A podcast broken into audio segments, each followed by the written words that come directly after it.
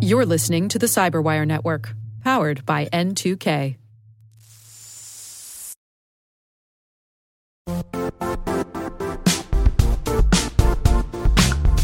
Don't struggle to align your organization's cybersecurity with business risk.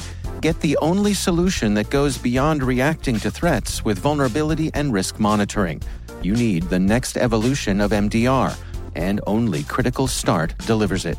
Critical Start doesn't just monitor and respond to threats. They put you in control by detecting suspicious activities, quickly responding to contain threats, and identifying your most critical assets and protecting them against vulnerabilities and exposures. With continuous visibility, expert guidance, and measurable risk reduction, Critical Start has redefined what it means to manage cyber risk. Demonstrate provable security maturity to your leadership while positioning your program to achieve the greatest risk reduction per dollar spent. Stop fearing risk and start managing it with Critical Start. Visit criticalstart.com and request a demo today. That's criticalstart.com.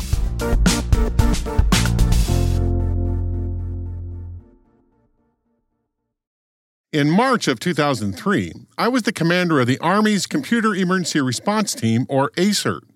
The internet was just really taking off then. Wikipedia had just launched a couple of years before. Apple had launched iTunes that year, but we were still four years away from seeing our first iPhone. In the military, we were still trying to figure out what cyber operations meant, and every organization that could spell cyber correctly three times out of five thought that they should own it.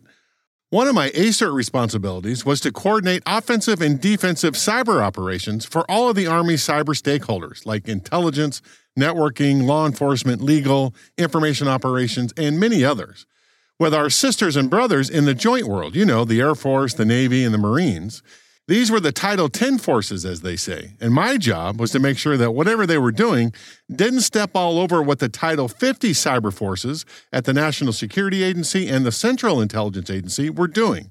Title 10 and Title 50 refer to the chapters in the United States Code that provides, among other things, the laws governing the armed forces and their use, Title 10, and things like spying, covert operations, and espionage, Title 50. Many people probably don't know that spying and espionage, Title 50, are things primarily reserved to the American spy organizations. Title 10 forces mainly fight the nation's wars. There are some exceptions, but on the whole, this is the general division of labor. In theory, what this means is that the Army doesn't do espionage missions unless it's working directly for the NSA, and the intelligence community doesn't fight wars unless they are directly supporting the military. I mention all of this because during this time, early 2003, the United States and some of its allies were about ready to launch the invasion of Iraq. In preparation for that event, the Army's cyber stakeholders realized that we were caught flat footed. Previously, we had divided operational control of the Army's cyber assets into various regional CERTs or RCERTs North America, South America, Europe, Pacific, and South Korea. But we had no presence in Southwest Asia or SWA, Go! Go! And we needed one. So we built one lickety split, recalled a bunch of reservists to man it, and shipped them all out to the sandbox in time to support the invasion. Immediately, the RCERT team noticed several continuous, low and slow probes of the RCERT SWA electronic perimeter coming from multiple locations and countries in the Middle East. That couldn't be good we began to worry that whomever those bad guys were might be gearing up to degrade or dismantle this fledgling network designed to support the tanks and the infantry when they crossed the line of departure on H hour. We needed a plan to counter that contingency. We basically went into stealth mode. We orchestrated a plan across all Title 10 interested parties where, at the push of a button, we switched the entire RCERT SWA infrastructure to new domains and IP addresses. Essentially, when H hour arrived, the RCERT SWA infrastructure went dark from the perspective of any outside entity trying to keep tabs on us. Internally, we were fully functional, but to the outside world, RCERT SWA disappeared off the board, just like a Klingon bird of prey using its cloaking device.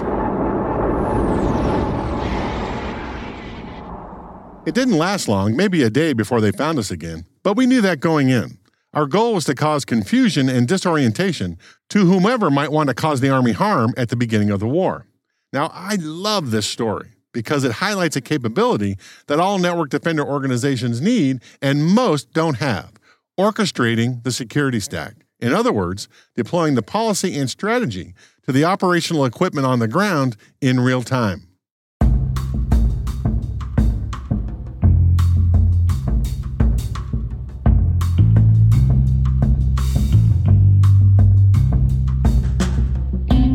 My name is Rick Howard. You are listening to CSO Perspective, my podcast about the ideas, strategies, and technologies that senior security executives wrestle with on a daily basis. You may be asking yourselves, just why do we need orchestration again? Let me lay out some Reader's Digest history for you. I've mentioned this past history in previous shows, but in the early internet days, say the late 1990s, orchestration wasn't a problem. We only had three tools in the security stack firewalls, intrusion detection systems, and antivirus systems. When we wanted to make a change to the policy, we manually logged into each tool and made the change. Fast forward to 2021, and our environments have morphed into enormously complex systems of systems deployed across multiple data islands, hybrid cloud, SaaS services, internal data centers, and mobile devices. Orchestrating the security stack for our first principle strategies like zero trust, intrusion kill chain prevention, resilience, and risk forecasting across all those data islands in some consistent manner with velocity is exponentially hard to do compared to those early days. And truth be told, most of us don't do it very well. So, what are my orchestration options? The first to consider is DevOps and DevSecOps. Back in 2003, when Google was still nothing but a search engine, they decided to give the task of network management to the developers. Remember, the industry didn't get the DevOps name for what they were doing until seven years later in 2010. But Google in 2003 pioneered the concept of infrastructure as code. Instead of technicians manually logging into network devices to update configurations, Google's site reliability engineers automated the low level task, or toil as they call it, 20 years later, they are one of a handful of internet giants that dominate electronic commerce. And by the way, the others like Netflix, Microsoft, and Amazon also adopted this DevOps model early. Now, perhaps there's a repeatable pattern there, but what do I know? I'm just a lowly CISO. Innovative startup companies, the ones that came up with the DevOps name in 2010, realized that the way they could distinguish themselves in the marketplace was to deliver their services from a SaaS model using infrastructure as code. Now, two Cybersecurity Canon Hall of Fame books talk about this history and how to think about the philosophy. Site Reliability Engineering from the team at Google and The Phoenix Project by Gene Kim. With this approach, as part of the app development process, practitioners build into the system the way to manage the security stack at scale and velocity. If you want an example, check out Netflix's Chaos Monkey research. If you want to get a lesson on how to think about a hardcore infrastructure as code resiliency strategy, it'll blow your mind.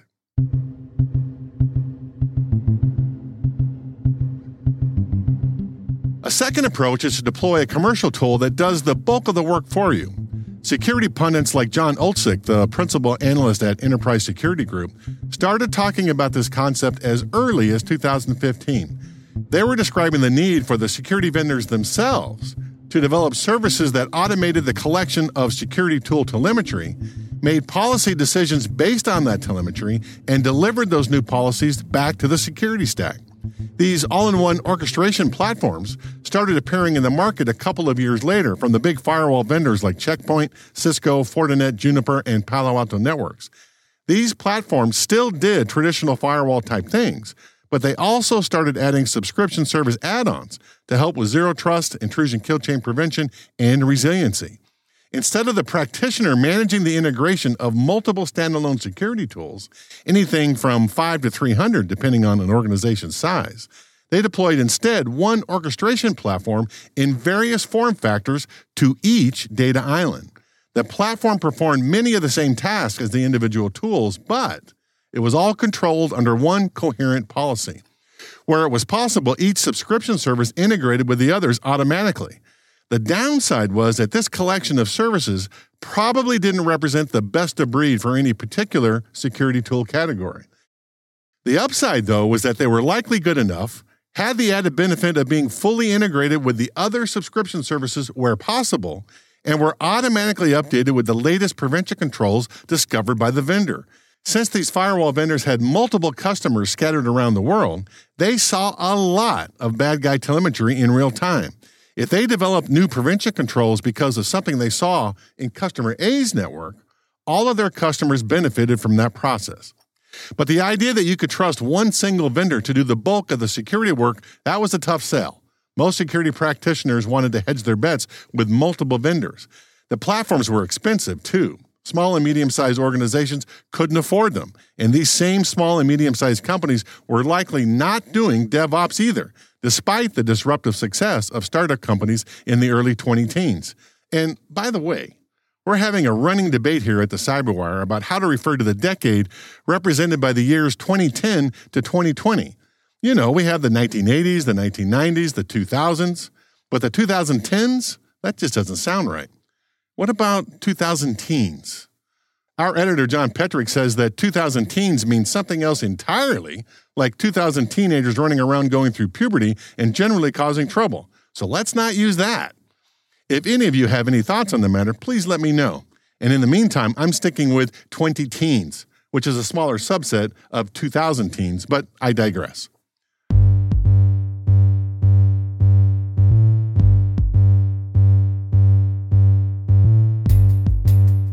Which brings us to a third hybrid approach SOAR, or Security Orchestration, Automation, and Response. Gartner coined the term in 2017 about a new kind of Security Operations Center, or SOC, tool that, in general terms, knows how to communicate with every device in the security stack and provides basic automation capability to handle repetitive data patterns. For example, if a newbie SOC analyst swipes left on the same intrusion detection system alert a thousand times during her shift, the SOAR tool facilitates the automation of that swipe. The automation piece made SOAR tools unique compared to their sister tools called SIEM tools or Security Information and Event Management tools that just kind of collected the telemetry for the most part. But I expect at some point that these two capabilities will start to merge. SOAR companies will add SIEM functionality, and SIEM tools will add SOAR functions. But these SOAR tools are pretty great at reducing the noise inside the SOC. At my last CSO gig, we went from 1 billion alerts coming into the SOC every quarter that a human had to look at down to just 500. That's amazing. If SOC analysts did just that, their life would be so much easier. But there is this untapped capability with SOAR-SIEM platforms.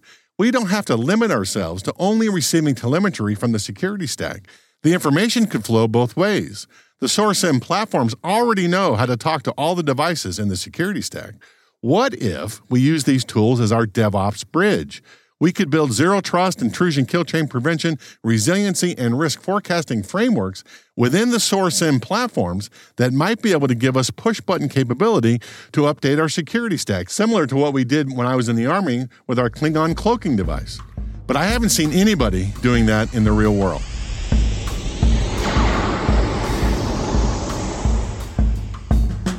One last relatively new option is to use a SASE vendor. SASE stands for Secure Access Service Edge and flips the InfoSec security architecture model on its head by using a cloud provider as the first hop destination for any network traffic leaving the local site. Local sites could be anything like headquarters buildings, sales offices, data centers, cloud workloads, and remote employees working from home or at the local Starbucks. Gartner again coined the term SASE back in 2019 and defined three elements that would distinguish a SASE vendor from, say, a standard MSSP or managed security service provider. Number one, the security stack. In a shared responsibility model, the SASE vendor keeps the blinky lights working on whatever security stack tools they provide. The customer sets the policy. The range of options for the security stack are wide, so buyer beware. If you're doing this, make sure the SASE vendor's security stack can handle all of the first principle strategies that we've been talking about. Number two, SD WAN. The SASE vendor plugs into your SD WAN meta layer to ensure that all traffic goes through the security stack and routing is as efficient as it can be. That's the good news. The bad news is that you have to have an SD WAN meta layer. I'm not saying that SD WAN is bad. It's actually quite good when used in conjunction with the SASE model. I'm just saying that it's just another element in your security stack that adds complexity. And lastly, number three, peering. The only way the SASE model works is that if it doesn't slow down normal internet traffic, if your SASE vendor only has a handful of cloud locations around the world, that could impose a serious bandwidth limitation. The fix for that is for your SASE vendor to establish peering connections in their data centers with some of the big content provider networks like Google, Amazon, and Netflix. For example, if your SASE vendor has the proper peering connections, your employees in Singapore could ride the vast fiber network of Google to get all the way back to the SASE vendor security stack. That's way better. So when you're talking to SASE vendors, make them describe their peering connection roadmap. SASE is essentially a modified version of using a single vendor's orchestration platform. The good news here is that this model is even less complex than deploying and maintaining the orchestration platform yourself on all of your data islands.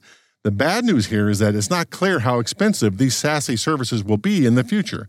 It's early days for them, but I'm assuming they will reach some economies of scale as their customer base grows. Of the four options, using a SASE vendor is probably the easiest in terms of complexity, followed closely by deploying a single orchestration platform. But today, both tend to be the most expensive. If the SASE vendors can keep the costs down, I think that the SASE architecture is the future, especially for small and medium sized organizations. On the other hand, Adopting a DevSecOps mentality is probably the way to go if your organization is trying to be the next internet giant in the wake of the Googles, the Netflixes, and the Amazons. But if you are starting DevOps now, you're years away from having something useful. I expect that most organizations are in the middle somewhere with the SOAR SIEM model, but they most likely are only using it as a SOC noise reducer and not as an orchestration platform.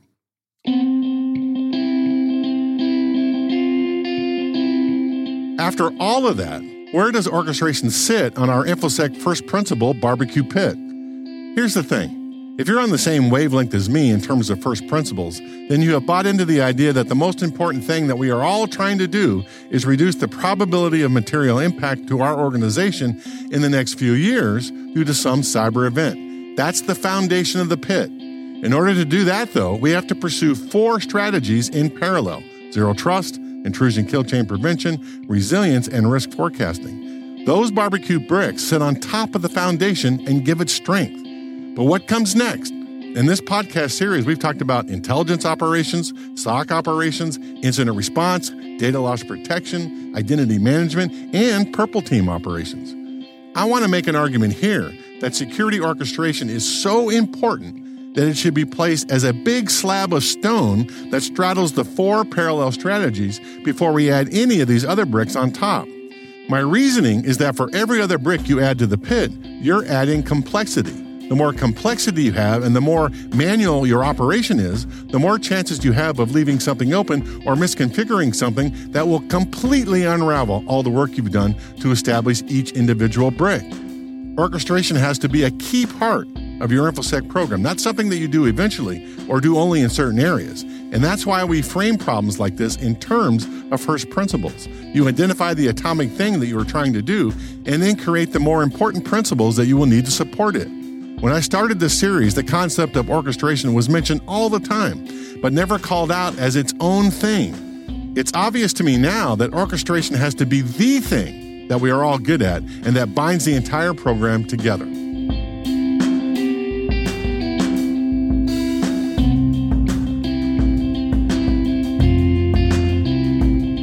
That's a wrap. Next week, we are inviting experts to the hash table to see what they say about my crazy idea of the importance of orchestration. You don't want to miss that.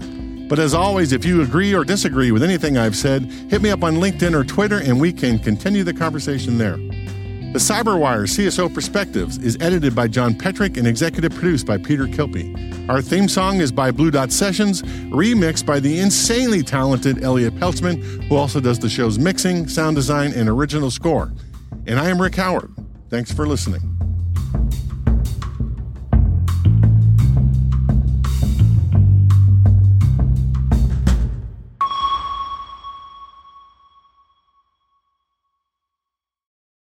If you enjoyed this preview of CSO Perspectives, be sure to subscribe to CyberWire Pro and get access to the rest of this episode, as well as all past seasons of CSO Perspectives ad free and you all know I love getting rid of the ads, visit thecyberwire.com slash CSO Pro. That's thecyberwire.com slash CSO PRO to explore the many benefits of CyberWire Pro and to subscribe.